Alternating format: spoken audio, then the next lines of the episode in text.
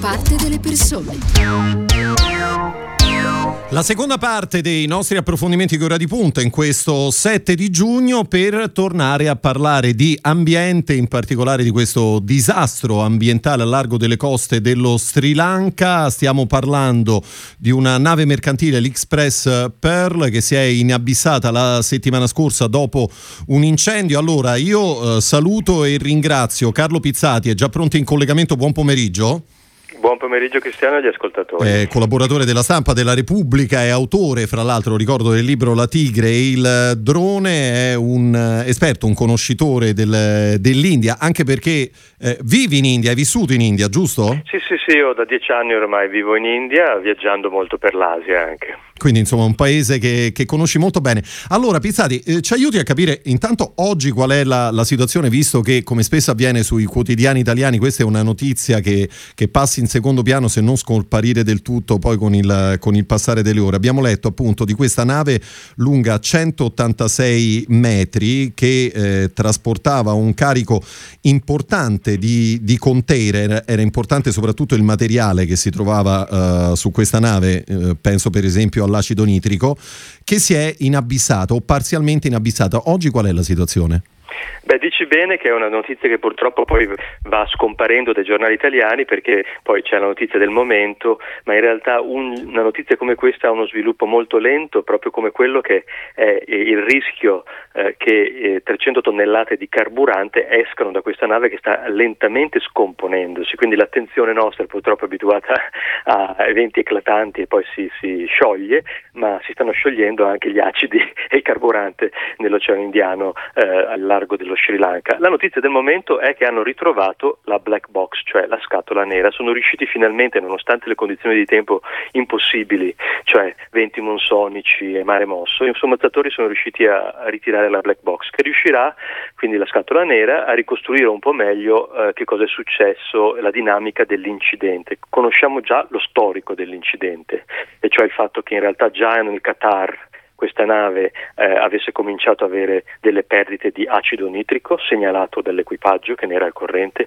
non, nonostante questo sia stata lasciata partire per il Gujarat nel nord dell'India dove anche si sapeva delle perdite di acido e da lì è partita lo stesso alla volta del sud quando finalmente lo Sri Lanka è stata accolta. Eh, ecco, e, e lì eh, ormai era tardi e l'acido nitrico è riuscito a fare breccia e a far deflagrare questo incendio che è durato per più di, no, per meno, poco meno di due settimane, causando eventualmente le condizioni che hanno reso possibile l'affondamento, che però è avvenuto perché un rimorchiatore olandese intervenuto per allontanare la nave dalla costa deve aver colpito uno scoglio spezzando in due lo scafo. Certo. in breve è la storia.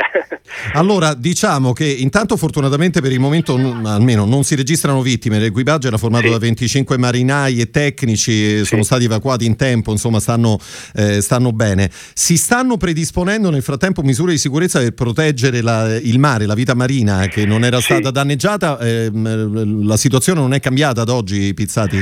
Non è cambiata nel senso che si continua, sono arrivati altri aiuti da, dalla costa, Guardia Costa indiana e esperti internazionali mandati dall'armatore, la Express Feeder naturalmente.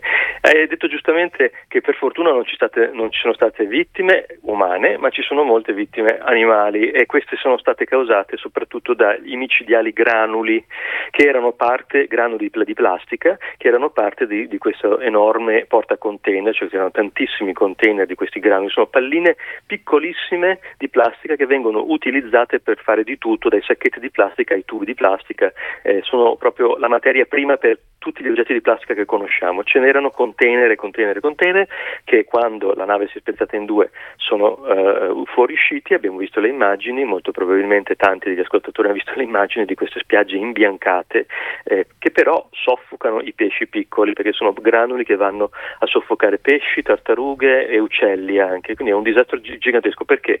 Perché eh, oltre ad essere soffocanti assorbono tossine questi granuli e diventano sempre più piccoli, cioè si, eh, diventano grandi come eh, sa- eh, granuli di sabbia ed è difficilissimo se non ci si, c'è una corsa contro, contro, il tempo al momento, diciamo, tra i soccorsi c'è questa corsa contro il tempo usando soltanto soldati perché volontari non ce ne possono essere perché lo Sri Lanka è in lockdown al momento per riuscire a raccogliere questi granuli di plastica che, e impedire che eh, vadano a, ad soffocare tutta la vita eh, sotto eh, subacquea nella laguna di Negombo, nella costa fuori Colombo, in questi paradisi, paradisi terrestri. Io ci sono stato più volte su queste spiagge da, dall'India, vicino dove vivo io, a 45 minuti di volo, per cui ho frequentate queste, queste zone, queste spiagge e sono dei veri paradisi. Chi c'è stato lo, li conosce ed è un, veramente un, un, crimine triplo che accada lì perché eh, erano luoghi particolarmente belli. E ora bisogna sbrigarsi per riuscire a ripulire le spiagge prima che questi granuli diventino così piccoli che sono inconfondibili con la sabbia. Eh certo.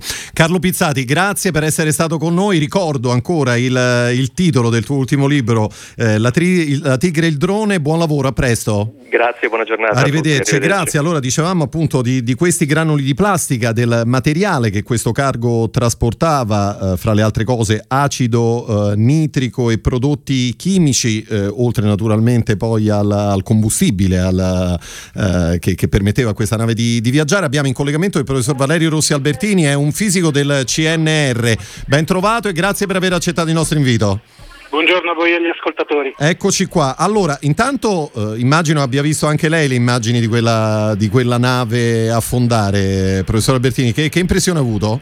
Naturalmente, ma eh, così a vederla sembrava una nave molto malmessa, già in condizioni precarie di navigazione che non, eh, non so adesso perché eh, saranno fatte le indagini di rito, ma se fosse ammissibile che eh, trasportasse materiale così pericoloso, perché come diceva giustamente non soltanto c'erano grani di eh, plastica che è un materiale fondamentalmente inerte anche se in grado di recepire, di assorbire inquin- le sostanze contaminanti, le sostanze inquinanti, ma soprattutto i liquidi, L'acido nitrico è un acido tremendo, è un acido che si, noi usiamo in laboratorio che ha una capacità solvente così elevata che può sciogliere opportunamente celato perfino l'oro, che è il metallo nobile ed inerte per eccellenza. Quindi eh, bisognerà vedere come mai si sia potuto verificare un incidente del genere eh, considerando che il, il, livello di sicurezza sarebbe dovuto essere molto più elevato rispetto anche ad una petroliera, considerando che il petrolio è sì pericoloso, ma mai quanto l'acido nitrico. Certo. Professor Rossi Albertini, poi lo sa qual è la cosa particolare? Che questo incidente cade in un, in un momento importante perché domani sarà la giornata mondiale degli oceani, eh, quindi insomma una giornata importante eh, per, per, tutti noi. Eh, fra l'altro c'è stata un'importante iniziativa di Lega Ambiente, la, ventottesima edizione di Clean Up the Med, tra il 14 e il 28 maggio sono state raccolte 10 tonnellate di rifiuti eh, in 16 diversi paesi, il 90% di questi è plastica, eh, soprattutto bottigliette. Um, se le chiedessi qual è oggi la, la situazione del nostro mare, del, del, Mediterraneo, partendo appunto da questi numeri che Legambiente in particolare ha, uh, ha messo a disposizione della, della comunità? Eh, il, la situazione non è sicuramente rosea. Noi avevamo una contaminazione del Mediterraneo dovuto soprattutto alle sostanze chimiche inquinanti trasportate dai fiumi e eh, erano però a livello di solventi, cioè di sostanze che sciolte nell'acqua arrivavano e tendevano ad accumularsi nel bacino del Mediterraneo. Adesso anche noi abbiamo cominciato a sviluppare il, la cosiddetta patologia delle isole di plastica nel senso che eh, le isole di plastica, che sono quelle che si sono formate nell'Oceano Pacifico e nell'Oceano Atlantico nel corso di decenni, addirittura da quando abbiamo cominciato a sversare la plastica dagli anni 60 negli oceani, ebbene eh, le, queste grandi isole di plastica che si sono formate negli oceani adesso hanno iniziato a contaminare anche il nostro mar Mediterraneo, ce n'è una che si è formata al largo della eh, costa corsa in, eh, in direzione della, della Liguria, del, della parte prospicente d'Italia prospicente il uh, Mar Tirreno uh, meridionale e queste isole di plastica tendono a svilupparsi e a, a ingrandirsi progressivamente senza che ci possa essere un efficace contrasto, perché le isole di plastica quasi per definizione non sono chiaramente identificabili, sono una specie di melma, una specie di zuppa all'interno del quale ci sono sì frammenti di plastica visibili, ma la maggior parte ormai è plastica spaldata che ha assorbito l'acqua e quindi è indistinguibile da una gelatina. Certo.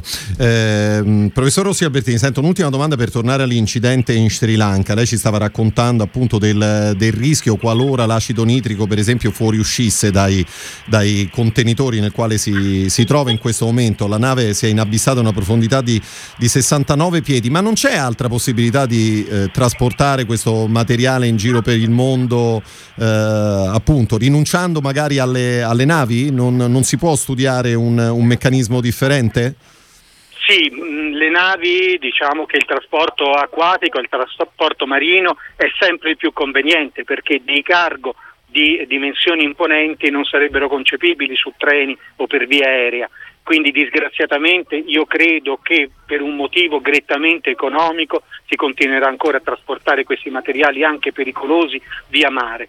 Tuttavia eh, come ad esempio abbiamo fatto qui in, in, Italia, nelle acque territoriali italiane, quando il compianto ministro Willer Bordon diede disposizione che le navi, le petroliere dovessero avere un doppio scafo per evitare che una rottura accidentale potesse contaminare le nostre coste, così ci dovrebbe essere una normativa, un protocollo universale, internazionale, che impedisca tras- che si possano verificare questi incidenti perché le navi non sono attrezzate e nel caso di, di, di eh, avaria o di malfunzionamento, di incendio, riversino in mare il loro carico. Siamo in chiusura, Valerio Rossi Albertini. Allora, visto che tra poco le spiagge si, dire, si affolleranno di, di, persone, visto che eh, dire, l'estate ormai è alle porte, possiamo che, che, messaggio vogliamo lanciare? Che invito vogliamo rivolgere agli ascoltatori di Radio Immagine, ma non soltanto naturalmente?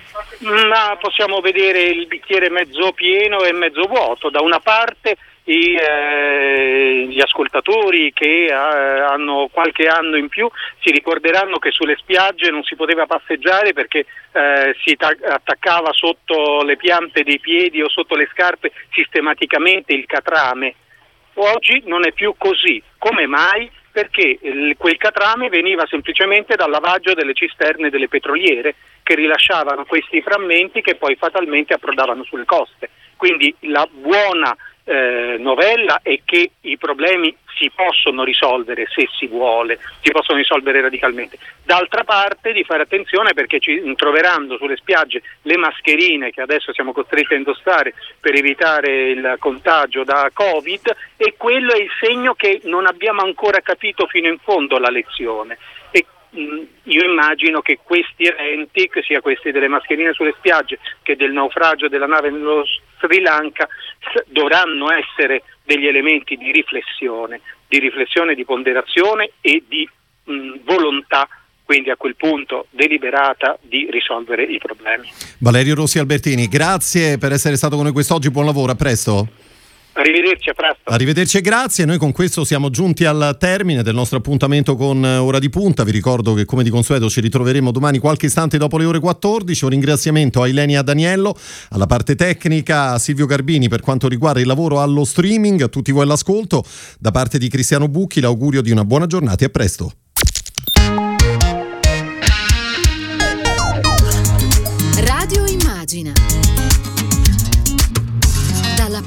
Persone.